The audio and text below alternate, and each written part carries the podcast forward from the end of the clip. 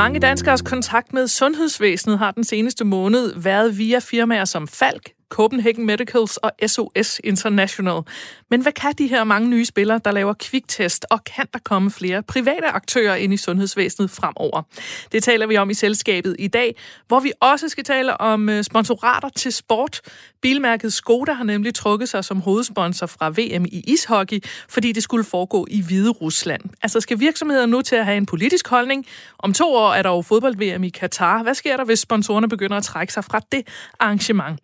Velkommen til Selskabet på Radio 4, programmet, hvor vi går tæt på ugens store erhvervshistorie med hjælp fra et par af dem, der kender erhvervslivet indefra.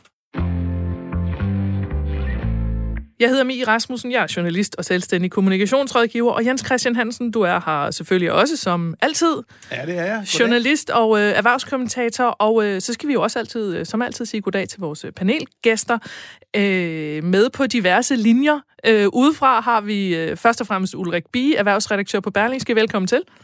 Jeg er med. Det lyder godt, og øh, vi skal også sige goddag til en ny panel, paneldeltager her i selskabet. Velkommen til dig, Kim Nør Skibsted. Tak for det. Du er øh, direktør i Paul Du Jensens Fond, altså den fond, der ejer Grundfos. Er det rigtigt formuleret? Det er rigtigt. Ja, og så er du med fra, øh, fra Aarhus egen Brabrand? Ja. Godt. Jamen altså, vi sørger for at dække, dække rigeligt ind sådan landsmæssigt. Jeg ved, at Ulrik han sidder i, i København.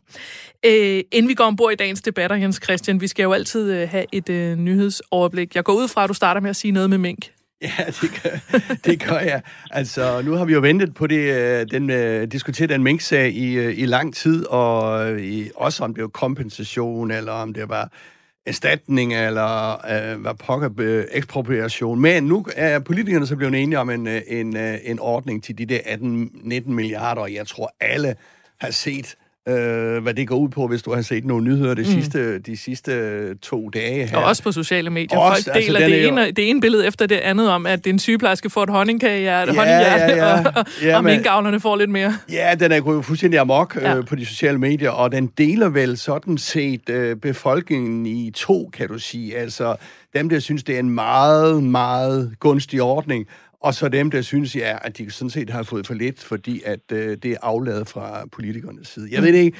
Altså, jeg sidder og kigger på det sådan lidt med økonomrøgne, og nu kan vi jo også få Ulrik og Kim med ind, mm. over. Jeg synes, det er en meget gunstig ordning. Specielt den der med, at du får dækket af de næste 10 års øh, driftstab regnet ud på de foregående 10 år. Øh, velvidende, det vil jeg at... sige, uden at være minkavler, så kunne jeg sige, at det, det kunne jeg da godt tænke mig hvis jeg fik sådan en aftale. Ja. Men der er mange følelser, og der er mange holdninger i den her ja. sag.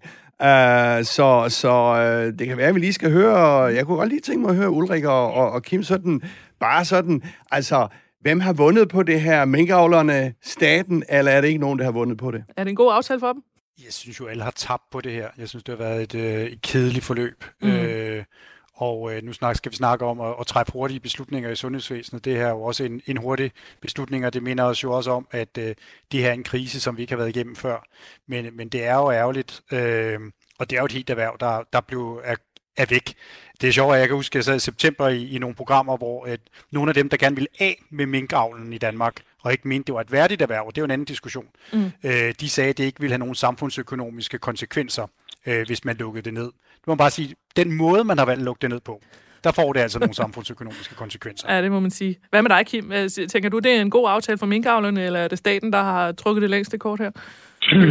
Jeg tror, jeg tror at minkavlerne faktisk gerne ville have undværet, men at få lov til at drive deres erhverv. Øh, jeg, jeg, synes, jeg er ligesom øh, enig med Ulrik, at det er, der er, jeg tror ikke, der er nogen vinder her. Øh, det er jo aldrig set nogensinde, at vi har været i den krise, som vi er i lige nu, og de tiltag, man har måttet gøre, og det at lukke et helt erhverv, ja, det koster både moralsk, men så også økonomisk. Mm. Ja, men jeg, jeg, jeg tror heller ikke, den er færdig nu, den her. Altså, den vil ride politikerne som en mare også over de næste par år. Det tror jeg.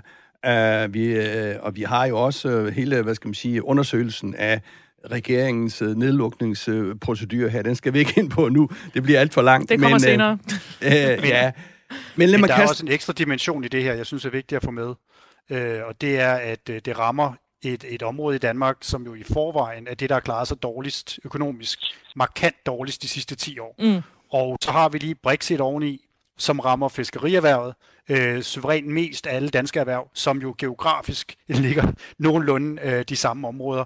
Øh, Nordsøen, det er også nogenlunde de samme områder. Så det er klart, at nu snakker vi meget om den her øh, om krise og krisehåndtering, og, og vi har også talt lidt om, hvad der skal ske stimulansmæssigt på den anden side. Jeg tror virkelig, at, øh, at det vi har brug for nu, det er, at der er nogen, der tager en, en helt anden øh, innovationshat på, og tænker på, hvordan vi kan få skabt grundlag for et, øh, et privat erhvervsliv, fremadrettet, dynamisk privat erhvervsliv, Nordenfjords. Fordi det, der er altså virkelig behov for, det er ikke Danmarks førende region, der i forvejen bliver ramt. Nej, det har du, du er virkelig ret i. Øh, Jens Christian, har du mere på, på ja, bloggen ja, for, hvad så, der skete den seneste fa- uge? Ja, det har jeg faktisk. Jeg har en spændende udvikling i det, der hedder Flying Tiger uh, Copenhagen. Det er jo de, uh, disse mange butikker med dette billige, nogen kalder det ravelse, øh, men til skrammel til 10, 20 og 30 kroner, så, hvor du kan få en hel masse for, for, for ingenting. Og det spændende ved det er jo, at det har været ejet af en kapitalfond de sidste 6-7 år. Mm. Øh, øh, øh, kapitalfonden EQT. Men øh, Flying Tiger er i krise, og var også i krise inden corona, skal vi lige huske at sige. Og nu har de så, nu er der så forhandlinger om, at den tidligere stifter og iværksætter her, Lennart Leibuschitz, måske køber det tilbage. Og det er en interessant udvikling, når man tænker på alle de virksomheder, som er solgt til kapitalfonde, dårligt drevet af kapitalfonden og regnedrengene, det kan de ikke finde ud af, øh, og så køber stifter dem tilbage til, det ved jeg ikke, halv pris. Mm. Øh, Lennart Leibuschitz, han fik halv, øh, halvanden milliard kroner i baglommen, da han solgte 70 procent i, i 2013, og kan han nu købe det tilbage øh, for en halv milliard, eller hvad ved jeg, øh, og drive det op igen, så øh, er det jo et spændende perspektiv. Men det gælder også for andre af de der selskaber. Du har Joe and the Juice, Lavkagehuset, Fætter B konkurs. Altså disse meget personligt ejerdrevede øh, virksomheder, som kapitalfonde ikke er verdens bedste ejere. Men det er jo også, man kan sige, øh, nu er det en kriseperiode, som gør det svært for en kapitalfond at så vækste sådan en virksomhed, altså at tjene pengene på den. Og så er de vel også klemt af, altså Leonard Leibovitz, at det er hans livsværk. Altså, hvad skal han sige, når de siger, vil du købe firmaet tilbage? Så kan han jo ikke sige nej, for det er jo noget, han selv har skabt. Jo, det ved jeg ikke. Altså, der er det jo penge, der taler, kan du sige. Nu rejer han stadigvæk 30 procent, så i og med, hvis de lukker det ned, altså hvis man ser en fedt BR mm. konkurs for sig, øh, så vil han jo også tabe sin 30 procent, men ja. han har stadigvæk sin halvanden milliard fra de der 2013, ikke? Ja. Så det er sådan set en spændende udvikling, og det kunne jeg godt forestille mig, at vi så øh, lignende i, i, i andre af disse meget personligt ja. øh, øh ejerledede, altså tidligere ejerledede forretninger. Ja. Og så skal vi lige have en sidste, som vi skal snakke om øh, senere hen i programmet med øh, Bjarne Korydon. Ja. Han fik jo en på Singadusen her i den her uge. Øh, fordi at øh, han bragte sådan et stort opslag i øh, Dagbladet Børsen, hvor han jo er chefredaktør med, øh, om en øh, dynamisk udvikling i danske bestyrelser, og så ja. viste han et billede af, hvad det 50 mænd. med slips og jakkesæt. med slips og jakkesæt. Og det fik jo de sociale medier til at gå helt amok og til at drille øh, øh, øh, Dagbladet Børsen med, øh, hvad pokker har de gange. Og hvad skete så? Bjarne Krøjderen, han gik ud og lærte sig ned og sagde, bups, jeg tror, vi har fortjent denne ind på frakken. Ja. Men lad os snakke om det lidt senere. Ja, lad os snakke om det. Først så skal vi øh, tale om det her øh, sundhedsmæssige kapløb, der er i gang i Danmark. Fordi coronakrisen har jo indført øh, en helt ny stil i dansk sundhedsvæsen. De her private firmaer, der tilbyder lyntest, kviktest, de er i benhård konkurrence. Øh, I forrige uge kom det frem, at SOS International sammen med et firma, der hedder CareLink, har vundet udbud for de kommende måneder er at udbyde de her 100.000 kviktest om dagen, øh, og det skete for en Falk, som har siddet på den største del af markedet øh, øh, siden, hvad var det, starten af december, man begyndte at udbyde dem gratis øh, gennem sundheds, altså sundhedsvæsenet. Staten lavede en aftale med dem om, at man kunne få de her kviktest øh, gratis. Øh, det betyder, at efter den her uge, så skal Falk lukke alle de centre, 49 øh, stykker landet over, øh, og så åbner SOS så tilsvarende øh, øh, tilbud fra næste uge. Øh, den her her aftale er jo ikke helt lille. Øh, efter hvad jeg kunne læse mig frem til, så er det en aftale, der gælder for et sted mellem en halv og en hel milliard kroner over de næste tre måneder. Hvilken betydning det her så har nu og fremover for det danske sundhedsvæsen, det ser vi lidt nærmere på. Øh, Jens Christian, lad, lige, lad os lige starte hos dig. Har du prøvet at få sådan en kviktest ja, ja. gennem næsen? Ja, ja, ja. Så sent som i går. Nå. Og øh, jeg ved ikke, om jeg stadigvæk taler nogenlunde fornuftigt og forståeligt, men øh, ja, ja den er jo hurtig og effektiv. Og den bliver øh, meget tør, sådan Ja, den kan godt kan. Kan sådan i et kvarter sådan om. Ja, den kan godt være lidt få synke og få lidt... Uh... men, men det interessante er jo, at uh, efter kaos og det omkring juletid, hvor vi jo stod i kø, uh, i, uh, eller man skulle booke sig, og det tog måske en uge, før man kunne komme for, jamen så skete jo virkelig noget med disse private uh, lyntest mm. der, og i dag kan du jo komme for uh, ved at gå derhen, og så kan du komme næsten... Uh, Ja, uden kø. Uden kø, ja. ja. Øh, men det er jo som sagt kun nærmest sådan lidt over en måned siden, at staten åbnede for det her samarbejde med. I første omgang var det så Falk, og de, de første mange dage var det kun Falk, der stod for det, altså over 100.000 test om dagen. Altså, hvad er det for en konkurrence, vi ser på det her område? Ja, altså, man kan jo sige helt grundlæggende, så kunne det offentlige ikke klare det her. Altså, det er vel sådan den, den, mm. den, den, den meget... Og, og det tog lidt lang tid, inden man kom ud og, og, og, og fik nogle private øh, firmaer ind over. Altså, det private i forhold til det offentlige, hvis jeg øh, tror jeg godt, man kan tillade at sige, er hurtigere til at reagere, er hurtigere til at tage beslutninger. Falk kunne komme meget hurtigt ind på det marked der, måske fordi de havde noget ledig kapacitet, det ved jeg så ikke. Men det er en konkurrence, et konkurrence, altså det er jo udbud af offentlige øh, mm. opgaver her øh, så, inden for sundhedsvæsenet, som vi har snakket meget om de sidste 10-20 år, øh, som jo er braget frem i en måske øh, forholdsvis lille målstok forløbig. Og så øh, øh, Ulrik og Kim, Kim, måske skal vi starte hos dig. Altså, hvordan ser du på det her med, at man, at man på den måde, sådan lynhurtigt har det jo også været lukket øh, så mange private spillere ind på, på, øh, på sundheds, i sundhedsvæsenet, og, og noget, som mange danskere har brug for, ikke? Jamen, jeg synes... Øh, jeg ved ikke, om det gik lynhurtigt. Jeg synes, det er godt. Øh, først og fremmest, fordi Danmark er et lille land. Øh, og det der med, om det er den offentlige eller private udbyder, der løser en samfundsopgave, som vi er i lige nu, øh, det er sådan set lidt græskatolsk over for. Jeg synes, øh, det er godt, og jeg synes også, det er sundt med konkurrence, og jeg er meget enig med Jens Christian, at der er nogle private, der kan rykke hurtigt. Ja. Situationen var jo den, at det offentlige ikke kunne løse opgaven. Og så, så er der samtidig, heldigvis er det gået lidt hurtigt her, men nogle gange så har det offentlige svært ved at erkende, at man ikke kan løse opgaven, og derfor skal, skal ja, øh, diskuterer meget med sig selv om, øh, hvad gør vi så? Øh, og der synes jeg, at, at den, den, private, den private mulighed øh, kom ikke først for, men burde komme først for, så vi kunne løse det her problem. Det, der er afgørende her, det er befolkningens øh, sundhedstilstand, og hvordan vi kommer igennem den her coronakrise. Og så er folk, og, inklusive mig selv, fuldstændig ligeglade med, om det er en offentlig ansat eller en privat ansat, der skal dukke mig i næsen for at få taget den der test.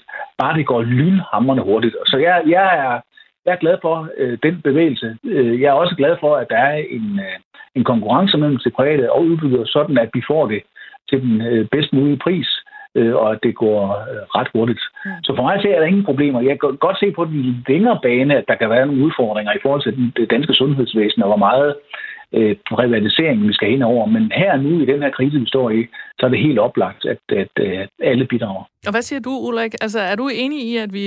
Altså, hvad, hvad, for, hvad har vi som borgere fået ud af at lukke alle de her spillere ind på markedet? At sige, at uh, lige det der med test, så skal vi jo huske, at, at før at uh, det blev det der jo et eller andet sted blev nødredningen på et tidspunkt, hvor smitten kigger mok i december, der har myndighederne brugt måneder på at nedgøre de her test, og fortælle øh, os alle sammen, at vi ikke kunne bruge dem til noget som helst. Og det er måske også der, man, øh, altså, det, det, der, vi har nogle meget store skifte i vores strategier, som lidt afhænger af, hvad der er nødvendigt. Mm. Øh, og det, det, det er måske ikke helt heldigt, fordi de kunne have været indført på et tidligere tidspunkt, øh, hvor smitten var i stigning, øh, måske med, med den effekt, at, at vi havde sluppet for noget af, af den top, der kom i december. Når det er sagt, så synes jeg også, at det er et godt supplement. Øh, vi er i Danmark ekstremt dårlige til smitteopsporing.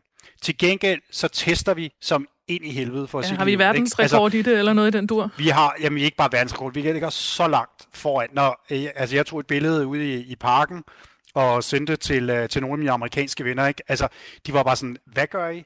Altså, nå ja, så tager man ud efter arbejde, fordi det er jo nu, vi er blevet bedt om at blive testet hver uge, ikke? Så tager man ud efter arbejde. Altså, det der med at finde en test i Washington, som man måske kan komme hjem og besøge sine forældre på et eller andet tidspunkt, altså det, det er bare sådan noget, at det kan ikke lade sig gøre, vel? Så vi er ekstremt privilegerede, og det fungerer sindssygt godt. Nu siger vi jo SOS International. Altså hvis der er nogen, der er rigtig gode til at snakke med almindelige mennesker om, og, om det er, hvad de har lavet, og hvad de har behov for, så er det jo faktisk sådan nogen, der sælger pakkerejser ja. og, og rejseforsikring. Det ja. kunne være, at at de sad ikke havde noget at lave, at vi skulle have tænkt, skal vi inkludere dem og bruge dem i vores smitteopsporing? Mm. Og det samme, når vi kommer til vaccinationer. Vi skal kunne vaccinere 100.000 om dagen. Jeg vil sige, jeg har meget svært ved at se, jeg synes, det har været sindssygt flot, hvad de har gjort indtil videre, men 100.000 er andet end 20.000.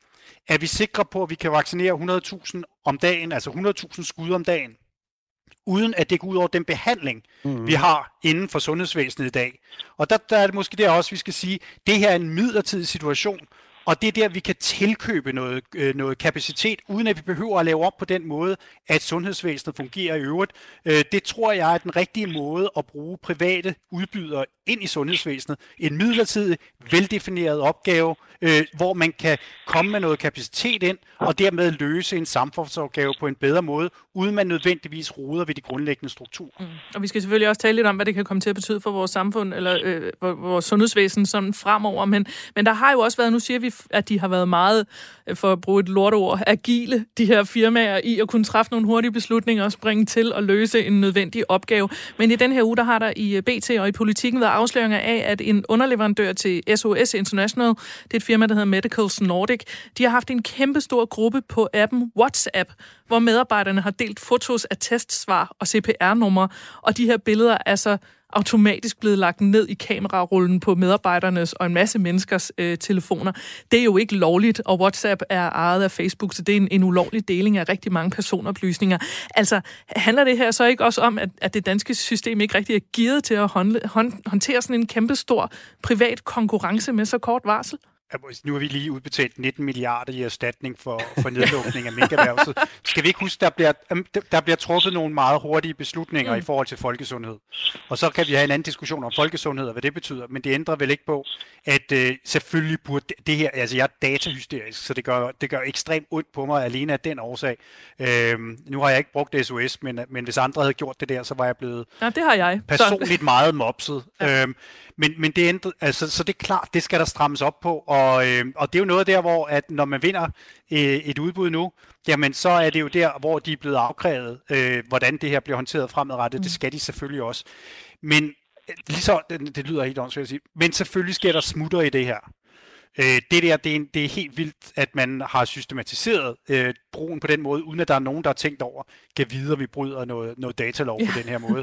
Fordi det er altså noget, vi har snakket rigtig, rigtig meget om i, i lang tid, det der. Mm. Men jeg tror bare, at, at, at, at man skal være... Altså, så noget her som ansvar og sikkerhed, det, det, det er altså noget, der betyder rigtig meget, og du du er inde på det, Ulrik. Altså, jeg tror, det betyder rigtig meget for os alle sammen, og det betyder også rigtig meget for, at der ikke opstår sådan konspirationer, som jo brager frem alle mulige steder. Jeg tror bare, det skal være... Altså, øh, det skal ikke øh, forhale processen og gå byråkrati. Det er, det ikke, det er ikke det, jeg siger, men man må stille skrabe krav til de udbydere om, at de skal fandme have styr på de der, øh, på de der data. Mm. Hvad siger du, Kim? Har, Kim, er der en, en, en øh, risiko for, at vi kommer til at stille, hvad skal man sige, gåsøjne for lave krav, eller, eller at, der, at der ikke er styr på de krav, man stiller til de her private udbydere?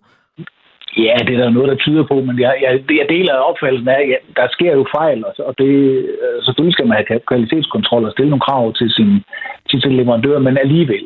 Altså, jeg tror simpelthen, øh, øh, man skal også, man, vi skal også være situationens, tage situationens alvor i betragtning. Altså, at, at øh, der, der er brug for handling, og, og jeg tror også, at myndighederne reagerer selvfølgelig også på den folkestemning, der er, at vi er trætte af corona, der skal ske noget nu og her. Så, så en gang imellem, så kan det godt være, at der er nogle beslutninger, der bliver truffet lidt hurtigt, så sker der fejl.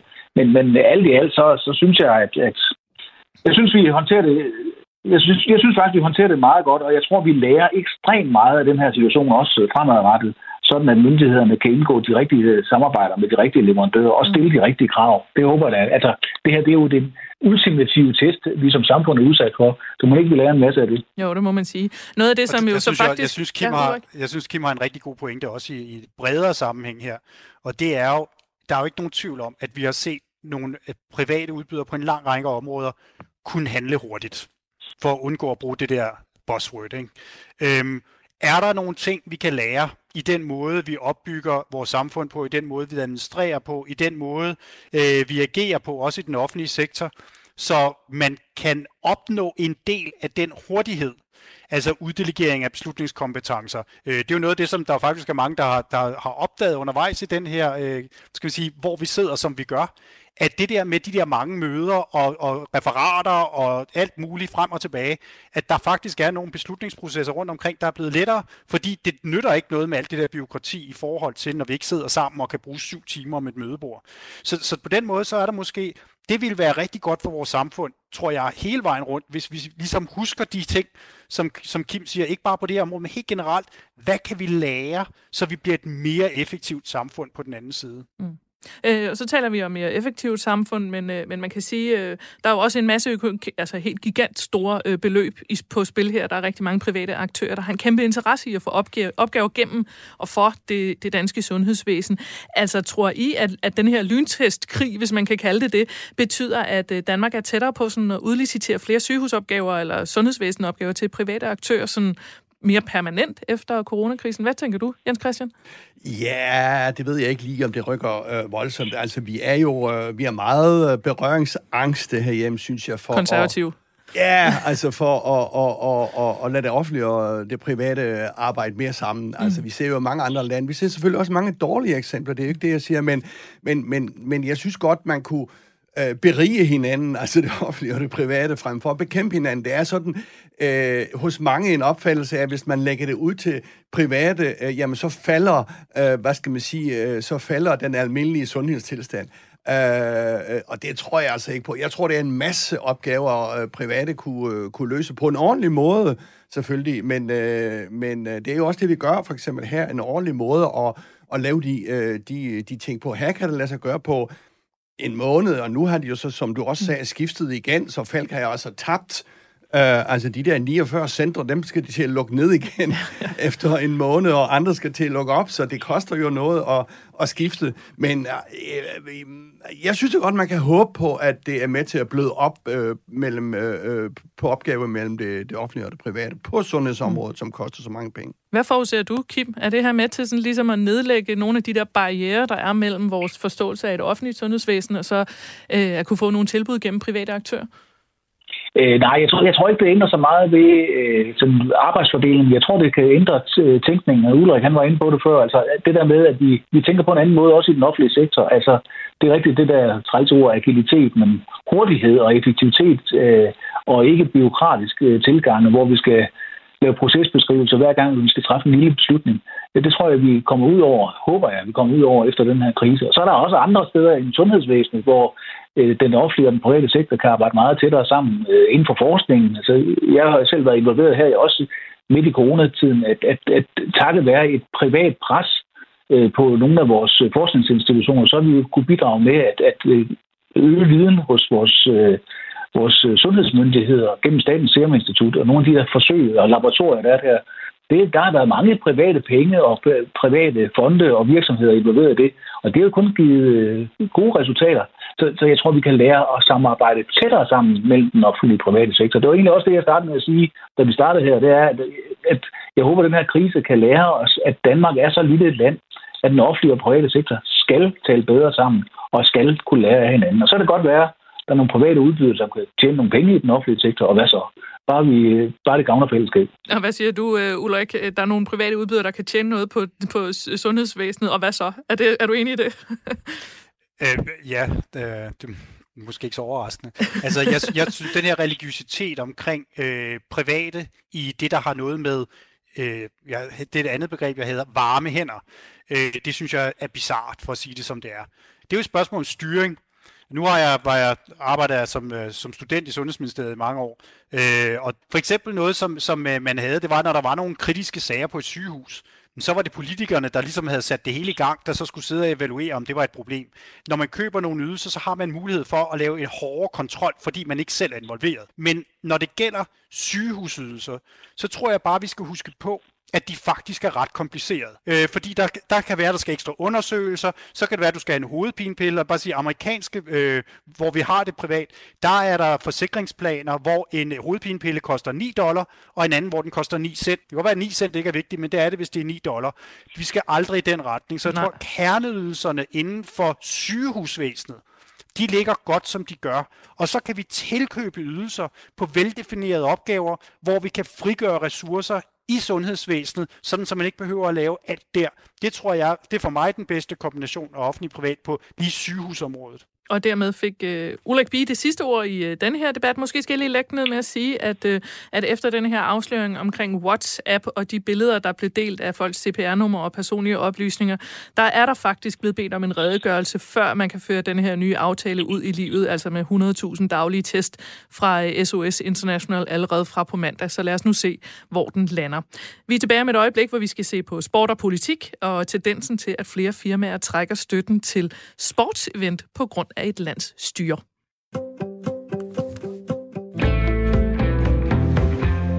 Vi er i gang med selskabet på Radio 4, hvor vi ser på ugens store erhvervshistorier og de mennesker, der gør en forskel i dansk erhvervsliv. Jeg hedder Mi Rasmussen. I studiet har vi min faste medvært, erhvervskommentator Jens Christian Hansen.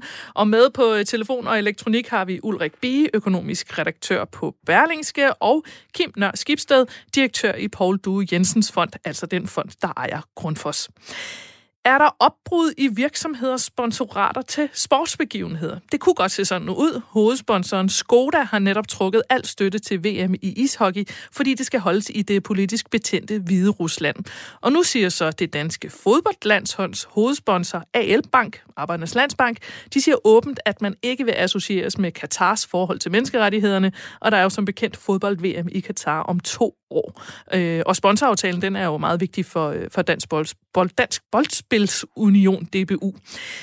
Jens Christian, normalt, øh, normalt holder virksomheder sådan sport og politik ret skarpt adskilt. Ikke? Øh, er, der, er der ved at ske noget her? En forandring? I allerhøjeste grad. Altså, øh, øh, og det sker nemlig i takt med, at øh, milliarderne øh, fra virksomhederne til øh, disse mange sportsbegivenheder bliver større og større. Det er enorme beløb, øh, det handler om.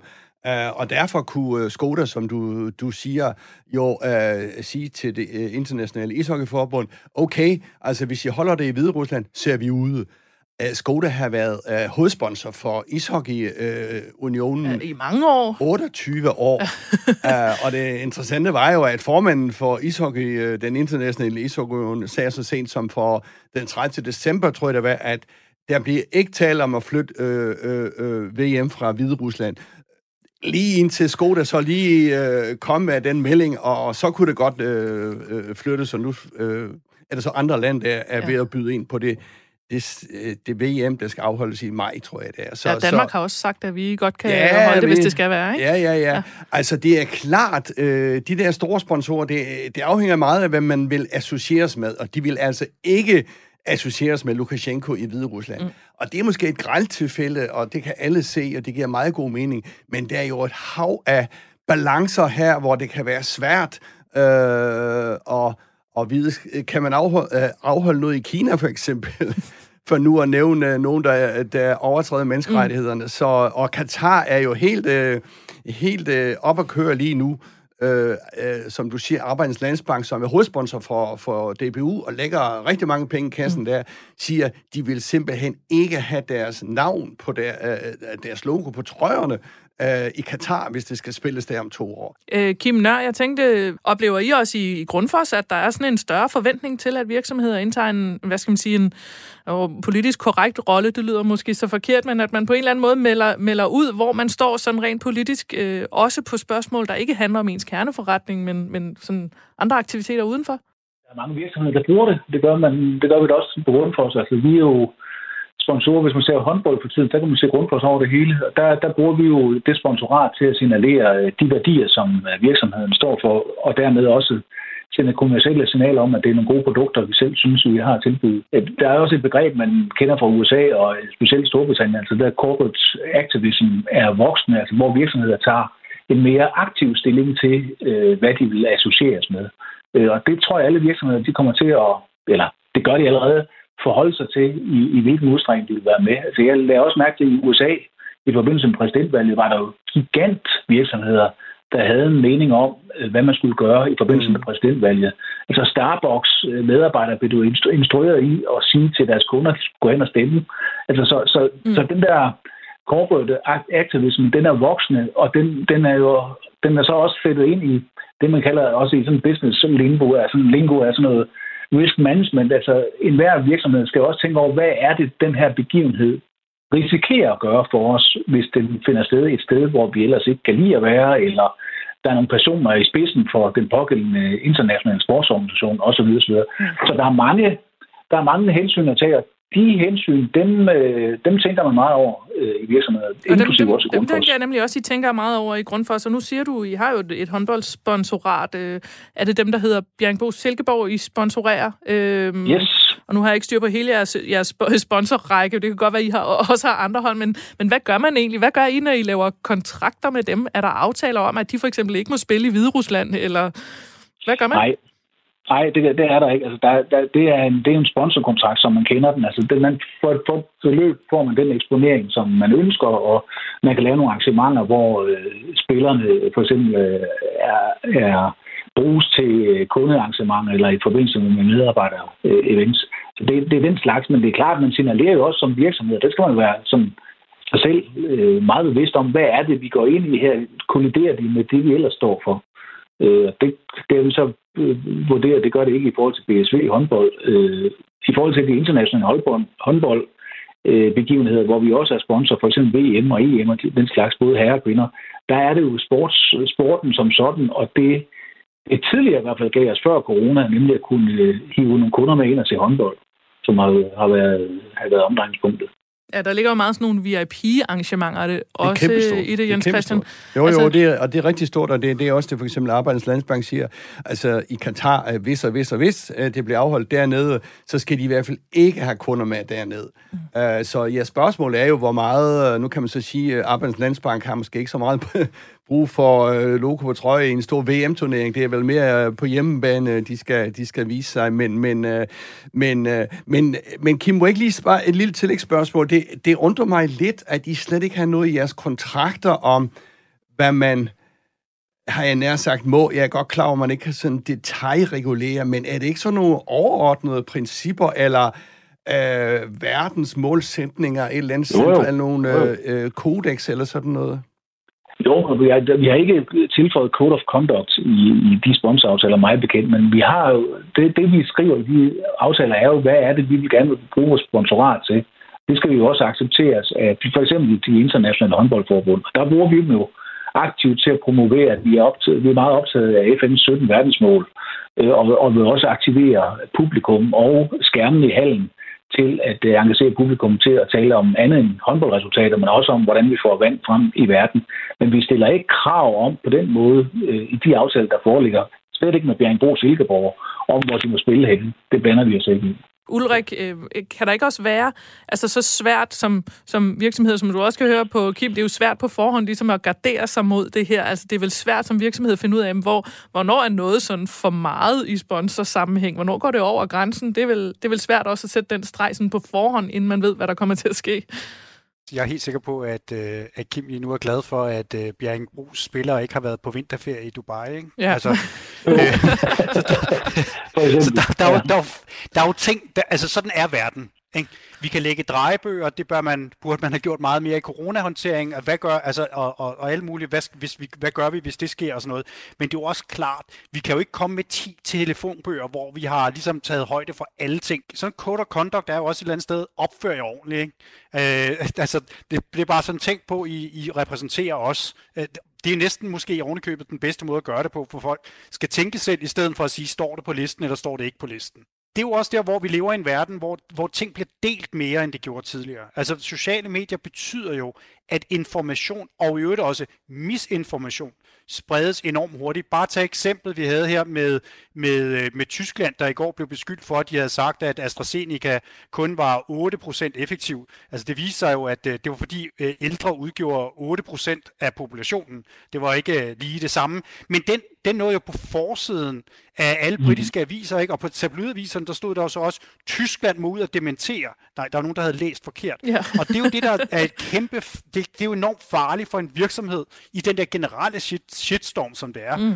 Når det gælder Skoda, så er det også klart, når de er med i ishockey-VM, så er det jo fordi, at der, hvor de har store markedsandele, det er i de lande, som er mest ishockey-interesserede. Mm. Og øh, det er samtidig lande, der ligger i Øst- og Centraleuropa, der er også samtidig er langt mere bevidste om, hvad det er, der foregår i Hvide Rusland, end måske gøre andre steder, og hvor man har nogle regeringer, der er langt mere involveret. Der bliver talt simpelthen meget mere om det i medierne, øh, regelmæssigt i forhold til, hvad der gør herhjemme. Og det er også noget, der, der gør, at, at man, øh, det bliver meget vigtigere for dem, end hvis nu de havde været ishockey-VM i Katar havde måske ikke haft en stor samme skal sige, betydning for dem, fordi det ikke ramte deres marked. Nej, de kører ikke så meget Skoda Octavia i Katar-regionen. Hvad er det, man vil blive associeret med? Ja. Israel er faktisk en af deres øh, store kunder. Så Nå, der kan du se, nu skal jeg være mere kloge på det område. ja, må, må jeg så ikke lige spørge jer, altså, det er jo, det er jo, det er jo rigtigt nok, man skal jo opføre sig ordentligt, og, men, men det er bare sådan, øh, folk ser jo på ske, forskelligt på det der opføre øh, sig ordentligt. Altså, lad os nu sige sådan, de verdens to største nationer, Kina og USA. Kina, øh, der øh, vil vi helst ikke associeres med, kan de afholde sportsstævne? Ja, det kan de godt. Øh, uh, USA har dødstraf. Uh, øh, vil vi associeres med dødstraf? Nej, det vil vi ikke, men det er jo ikke sådan, det vi går og snakker om. Altså, min point er sådan set uh, bare, hvor, hvor, hvor er de der balancer, hvis man hele tiden skal ud og afprøve, hvor er kunde, Øh, og det er jo det, det handler om i sidste, øh, i sidste ombæring. Hvor er kundernes holdning hen? Altså, kan det ikke blive svært? Altså at skulle sådan hoppe fra opgave til opgave, ja, til måske. til hele tiden skulle reagere. Hvad siger du, Kim? Jo, det er drønhammerens svært, og, og, og man gør det jo hver eneste dag. Altså bare tænk på, hvad, hvad mange danske virksomheder har været igennem de sidste fire år i USA. Altså, der, der er taget også mange, inklusive mig selv, og holdt øje med de der tosser, der gik ind i kongressen. Så tænk, hvis der var en af de tosser, der har haft et grundforslogo på ærmet. Vi havde jo haft en krisesituation. Så det, og, og det var det, Ulrik var inde på. Vi kan ikke forudsige eller for, planlægge alt. Men der er også det afgørende, som du er inde på, Jens Christian. Hvor er vores kunder? Øh, og det er rigtigt. De kommer ikke til at indgå i nogen øh, øh, demonstrationsprojekter i forhold til at, øh, at mene noget bestemt om Kina eller USA. Det har vi været ret gode til hidtil. Øh, det samme, man kan også sige, hvad, hvad laver Orbán i Ungarn? Altså, hvad sker der i Venezuela? Altså, du kan blive ved med at skulle kigge på alle nationer. Mm det, der er vigtigt, det er at forholde sig til, hvor er, hvor er ens kunder henne, og er og ikke forledes til at tro, at sociale medier eller en eller anden givet folkestemning altid er ret. Og det er noget, der i høj grad lyder det til at også handler om at have is i maven i mange situationer. Ulrik, du har også en kommentar her. Jo, det vi jo plejer at sige uh, herhjemme, det er jo, at, at man følger myndighederne. Nu har vi jo for eksempel danske politikere, der er blevet mere hårde i tonen over for Kina. Uh, det er ret vigtigt, at, uh, at man ikke på Christiansborg prøver at lave en eller anden situation, hvor, man, hvor virksomhederne skal stille sig foran politikerne og, og skal ind og, og træffe noget, der jo reelt set bliver politiske beslutninger. Fordi nu snakker vi om Katar i 2022. Nu er jeg jo halv nordmand, så der er jo noget, der interesserer mig endnu mere, end, ej, i hvert fald lige så meget som det. Prøv at gætte, hvor vinter skal være i 2022 i Kina. Ikke? Ja. Og, og det er klart, at øh, der, er, der, er jo nogle, øh, der er jo nogle udfordringer i det her, og det er der i, i sport, og det, det er for virksomheder i, som helhed. Hvordan skal man agere? Men vi må, et eller andet sted, så, så er det vigtigt, at politikerne går forrest og siger, at det her er det, vi, at virksomheder i det her land i, og i Europa, at EU gør det samlet. Øh, fordi ellers så bliver det bare noget rod, og, og som sagt køre virksomheder foran og mene, at de skal have et særligt moralsk ansvar, fordi myndighederne ikke har lyst til at, at, at, at forpligte landet på den ene eller den anden måde. Det er simpelthen noget rod, og det kan man ikke tillade sig, fordi det er meget nemmere at straffe en virksomhed, end det er at straffe EU, hvis vi går samlet ud. Mm. Men Ulrik, jeg tror bare, at øh, det løb er kørt, forstået på den måde, at politikerne, inden de får taget sig sammen, og inden de kan blive enige, så er, hvad skal man sige, hele sociale medier og, og, og, og hele det, øh, den verden gået amok øh, i værste tilfælde. Så jeg tror altså, at virksomhederne selv øh, også må, må, må komme meget længere frem på banen, og ikke sige, jamen vi gør bare, hvad vores øh, officielle øh, politiske holdning er. Altså den, øh, øh hvad skal man sige, den tid tror jeg er forbi. Ulrik? Og der, det er klart, der, der er nogle ting, der er anderledes, end det har været tidligere. Katar, øh, det bliver en interessant øh, ud, hvordan vi skal håndtere det. Og det er jo også noget, medierne skal er nødt til at, at ligesom forholde sig til, hvor meget skal man dække i begivenheden, og hvor mange, meget energi skal man så lægge på at fortælle historien om, hvorfor det her er problematisk. Øh, og og det, er jo, øh, det er jo noget, vi, vi skal arbejde med i den kommende tid. Øh, men vi må også sige, noget af det, som virksomheder måske også er nødt til at øh, forholde sig til, det er, at nogle shitstorme er, er det stadigvæk i et glas vand. Altså, der er mm. nogle af dem, hvor man er nødt til at se, øh, vi, vi er stadigvæk i begyndelsen på det her sociale medie, hvad det betyder, øh, hvor meget skal man løbe efter det, hvor meget skal man være bange for det, og hvornår betyder det noget. Øh, det skal vi som virksomhed, det tror jeg, erhvervslivet skal blive meget, meget bedre til at afkode. Men nogle gange er man også nødt til at stå fast. Øhm, og, og det er der, hvor øh, nogen kommer til at lave fejl i den proces, men vi er nødt til at prøve os frem og finde ud af, hvornår skal man bøje sig, og hvornår må man sige, det er sådan, det er. Og som der er nogen, der er meget hæftigt deler på Twitter lige for tiden, så er det et tweet, der handler om, at vi stadigvæk er i internettets middelalder, og det kan vi jo så måske holde fast i, i, i den sammenhæng. Jens Christian, øh, vi skal til at runde den her debat af, men jeg tænker lige at høre dig til sidst. Øh, hvad kan det her få af betydning for VM i Katar, hvis vi tænker, at nu begynder der at komme en bevægelse af, at sponsorer trækker sig fra arrangementer? Hvis, hvis vi ser flere sponsorer, der trækker sig fra VM i Katar, som jo er verdens største sportsbegivenhed. Ja, altså nu øh, rykker det nok næppe så meget, at øh, Arbejdernes Landsbank, med al respekt Nej. for Arbejdernes Landsbank, men, men, øh, men øh, jamen, altså, der er jo mange ting i det her. For det første, som jeg starter med at sige, så er det jo enorme beløb øh, på højkant. Øh, derudover er det også hele fodboldsverden. Nu er jeg fodboldnørd, øh, så, men du har alle disse, øh, hvad skal man sige, problematiske valg til de styrende organer i, i FIFA og dem, der bestemmer, som også kaster et dårligt skær ud over det her. Men man har bare ikke råd til, altså der er så mange penge involveret, så du kan ikke bare sådan lige uh, afblæse det. Uh, og da de fik, uh, da Katar fik, uh, uh, hvad skal man sige, VM i sin tid, var det jo en masse ballade omkring det der. Mm. Jeg tror i hvert fald, at vi vil se, at det bliver sværere og sværere ligesom at, at, at, at, at forsvare det der, og hvis det er en af de helt store, nu Skoda er jo en af de helt store mm. tjekkisk bil, bilfabrik, men ejet af Volkswagen, uh, og hvis det er en af de store sponsorer, der begynder at røre på sig, så øh, så kan det gå hurtigt. Ja, og så er der måske nogen, der følger efter. Det bliver sidste ord i øh, denne her debat.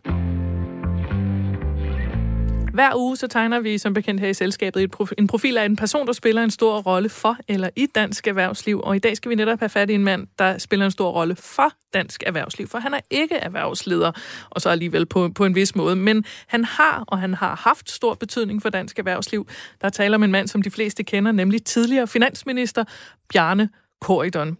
Her skal vi lige høre et uh, klip fra 2014, hvor Corridon stod bag statens salg af Dong-aktier til Goldman Sachs. Det er sådan uh, i vores demokrati, at Folketinget træffer de her beslutninger, og jeg som finansminister har pligt til på de reelle betingelser med den virkelighed, der gælder, at lave den bedst mulige forretning for skatteyderne. Og det er det, vi har gjort, og det har vi gjort på en måde, hvor vi stadigvæk har dansk kontrol med Danmarks øh, store energiselskab Dong. Altså et kort klip fra TV2-nyhederne i 2014, hvor sagen om øh, de her, de her Dong-aktier, som jo i dag hedder Ørsted, men alle de her aktier, det gik jo totalt bananas, både på Christiansborg og i, i dansk erhvervsliv. Altså, Jens Christian, øh, Bjarne Køjderen, han har jo en stemme, som, som øh, de fleste kan genkende. Jeg bliver altid sådan lidt, øh, lidt rart til mode, fordi han, sådan, det er sådan en hyggelig, meget, meget dyb stemme. Øh, hvis nu vi spoler frem lige til i dag. I dag er Bjarne Køjderen blevet chefredaktør for Børsen. Hvilken betydning har chefredaktøren for Børsen for dansk erhvervsliv?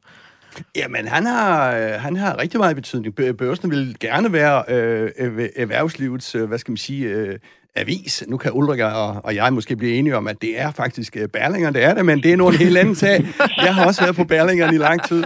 Men Øh, øh, det korte lange, det er, at det lyserøde papir, øh, som øh, børsen udgives på, øh, vil gerne være sådan øh, talerød. Så de emner, han tager op, betyder selvfølgelig meget for erhvervslivet. Det, øh, netop chefredaktørstolen på børsen har tidligere været besat af andre store politikere. Uffe Ellemann Jensen har været chefredaktør deroppe for nu efterhånden mange år siden. det er mange år Så siden. det er sådan den der blanding af erhvervspolitik og, og, og ren øh, og skær erhvervsliv, øh, og hvad de tager op, og hvordan deres holdning er til, øh, til erhvervslivet. Altså, hvor kritisk er, hvor ikke kritiske er de, osv. osv. Så han spiller en, en stor rolle. Ja, jeg ved jo, altså, hvis vi taler mere sådan øh, øh personligt om, hvem Bjarne Køjderen er, jeg ved, at han er far til fire, og han havde små børn, mens han var finansminister. Det bed jeg meget mærke i. Og så ved jeg, at øh, han også har været berømt for at sige, at han godt kan lide at købe stort ind i Bilka. Øh, men hvis vi så ser på, hvad han er for en erhvervsperson, altså han, som, som finansminister var han jo meget en, der delte vandene. Ikke? Øh, hvad, hvad er han for en for jamen, en type? Jamen, han er jo den der brumbasse-type, som du øh, øh, startede med at sige. Øh, Blå Bjarne, som jo pludselig kom fra ingenting, og så pludselig var finansminister i øh, Helle Thorning-regeringen. Og øh, når de siger Blå Bjarne, jamen så er det jo fordi, at hans øh, politik, hans, øh, hans øh, finanspolitik øh, var, øh, og erhvervspolitik, som jo blev styret af Finansministeriet, øh, langt hen ad vejen øh, lå, øh, sådan øh, sagde nogen i hvert fald, lidt til højre for Socialdemokratiet. Ikke? Mm. Altså hen over den der berømte brede midte. Han var en stjerne på øh, hos øh, erhvervslivets topchefer. Jeg har været til mange konferencer og ting og sager, hvor han er blevet klappet øh, ud efter at have øh, afgivet sit indlæg. Så så øh, at med sådan en socialdemokrat, at man skulle have som øh, topchef i, i børsen, det var lidt overraskende, men øh, eftersom det er blå bjerne, så, øh, så, øh, så glider den absolut ned. Ja. Øh, Ulrik, jeg tænkte at høre dig, du er jo, øh, du er jo sådan i, i, også på en avis. Altså, hvordan sidder, nu ser du godt nok på en konkurrerende avis, men hvordan er din udlægning af, altså chefredaktøren på børsen, hvor meget magt har han, hvad for en betydning har han? Eller hun? Ja, det synes jeg, Jens Christian har, har udlagt fint. Det er, det er jo en, øh, en, en vigtig og en dygtig avis, og det, det er også en avis, som... Øh, det er jo en avis, som øh, kan dykke mere ned i nogle detaljer, end, øh, end vi andre kan, som, som har fagner lidt bredere. Og det synes jeg også er enormt spændende, og derfor kan de jo også være med til at sætte fokus på nogle ting. Øh, og og det, øh, det synes jeg er, er fremragende. Jeg, jeg, i 2015, da vi havde valg, bare for at spole tilbage og, og følge op på det, som Jens Christian sagde, øh, der udsendte, jeg sad jeg i en, i en blå bank, og øh, vi udsendte til vores kunder, at ligegyldigt hvem der vandt valget, det var der udvalget blev udskrevet, øh, så ville Danmark være en velstyret butik på den anden side. Øh, så lad være med at høre på, hvad der bliver sagt i valgkampen. Øh, det skal nok gå godt alt sammen. Og øh, øh, det fik vi, og jeg kan ikke engang huske, om det var en rød eller en blå pressetjeneste, der, der flippede helt ud, fordi det kunne vi ikke tillade os at sige, og derefter sagde vi ikke noget. Men det var jo pointen. Det var jo, man kan, der er jo nuancer, men, men øh, Bjarne Korydon har jo, det, her, det der han kunne mere end nogen andre, og, og har haft en kæmpe betydning for, det er den her stabile ramme om dansk økonomi, som erhvervslivet har så meget brug for. Af regler og rammer, og vi gør det ordentligt, og vi opfører os fornuftigt, så ved erhvervslivet også, at det her, det er helt okay, og det ved udlandet også. Og der har han jo spillet en meget, meget vigtig rolle. Mm. Jens Christian? Ja, altså det, det er jo spændende, fordi det, han er jo den der ind over midten øh, politiker. Øh, og nu ser han så på, øh, på Dagbladet Børsen og skal være hvis du skal være, hvis du skal have respekt som avis, så skal du også være kritisk. Og jeg tænker på, at øh, Bjarne Korten, han er ved at komme sådan lidt ud over, øh, øh, hen over banen nu. Jeg synes, han har været meget stille den første tid som chefredaktør. Og det store spørgsmål er jo, vil han omfavne det her lykkeprojekt? Uh, det synes jeg er lidt spændende. Jeg altså har ikke Lars se... Lykkes politiske ja. Ja, ja, ja. Det der, han har jo lavet det der netværks øh, øh, hen over midten, som Lars Rebien mm. fra Novo Nordisk har tilsluttet mm. sig, og hvis ikke så mange flere endnu, øh, ikke sådan kendte sig i hvert fald.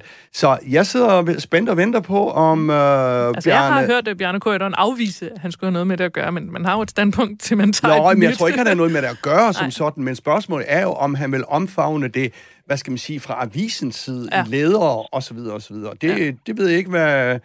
Hvad siger I? Kim, han er faldet i søvn deroppe. Vil det være fri? Det, det, det, tvivler jeg, det tvivler jeg. Jeg tror, jeg, jeg, jeg tror, han omfavner hensigten, og mange af de ord, som Lykke bruger, altså det, det er jo også det, der er blevet spekuleret i, at det, det kunne Lykke måske have gjort noget tidligere, det han går og mener nu. Men, men jeg deler jeres opfattelse af Korydom som en, øh, en magtfuld redaktør på øh, Dagbladet Børsen, og som netop, som en Christian var inde på, jo blev klappet ud af salen af begejstring i erhvervslivet, da han var finansminister.